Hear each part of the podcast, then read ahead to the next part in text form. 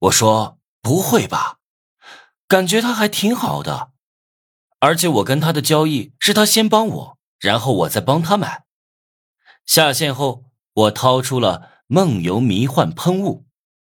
梦游迷幻喷雾，喷在目标身上能催眠对方，只需施加一点外力，就会让目标欲仙欲死，并且会有出格的动作。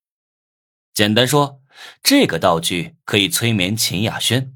让他在意识混乱的情况下做出下流的动作。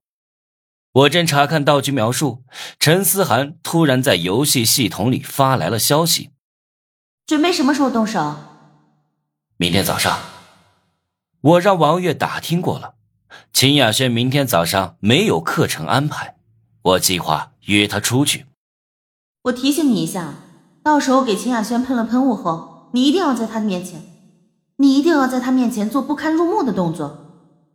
我说行。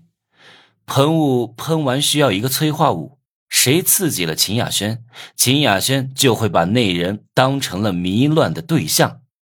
只是做这么恶心的动作，我有点豁不出去。怕什么？明天你把秦雅轩约到没人的地方，就只有秦雅轩，就只有秦雅轩能看到你。而且药效过后，秦雅轩什么都不记得呀。嗯，我试试。陈思涵说的对，我确实太怂了。第二天早上，我让王月吃早饭的时候帮我带一杯牛奶过来。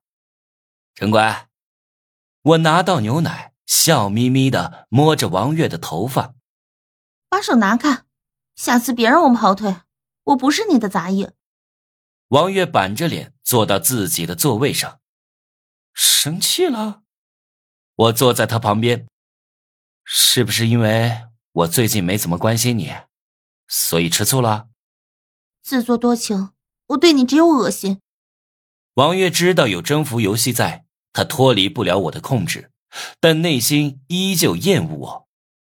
他的第一次就这么给了一个下流的无赖，换做谁都不气。我把牛奶送去给秦雅轩。说想请他吃午饭，表达歉意。吃饭就算了，我已经接受了你的道歉，以后我们不要来往了。我不想陈旭再误会。秦雅轩想跟我撇清关系，我心想，这个绿茶被陈旭绿了，还粘着陈旭，真是不要脸。不就是惦记着陈旭的那点钱？他不跟我吃饭，我还有别的点子。意味深长的说，自己知道一些关于陈旭的私事。